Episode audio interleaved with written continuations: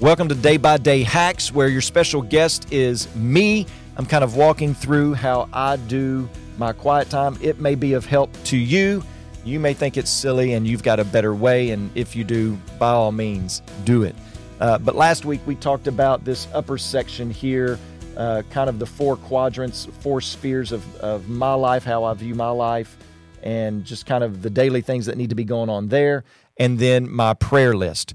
Today, I want to talk about this middle section. You see that it's broken into three different sections, and I have them labeled as learn, love, and then live.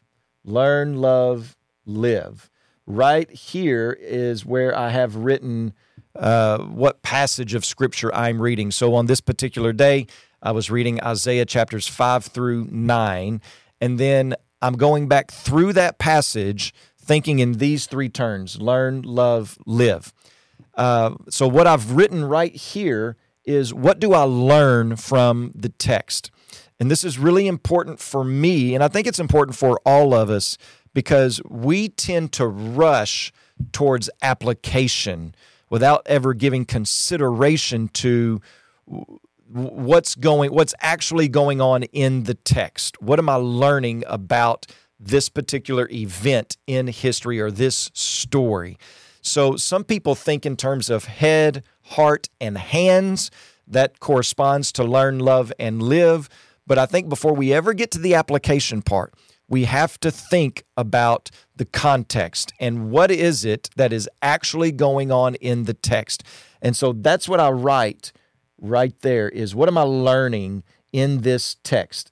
And so usually there will be uh, proper names. Like so, for instance, if you're if you're walking through First Samuel with us on our day by day episodes, you would be talking a lot about what David is doing in the text, uh, or what Saul is doing in the text in this particular section. So so there's your hack for your quiet time is to really think about before you jump to application what does this mean for me is to ask yourself what is actually going on in the text? What am I learning?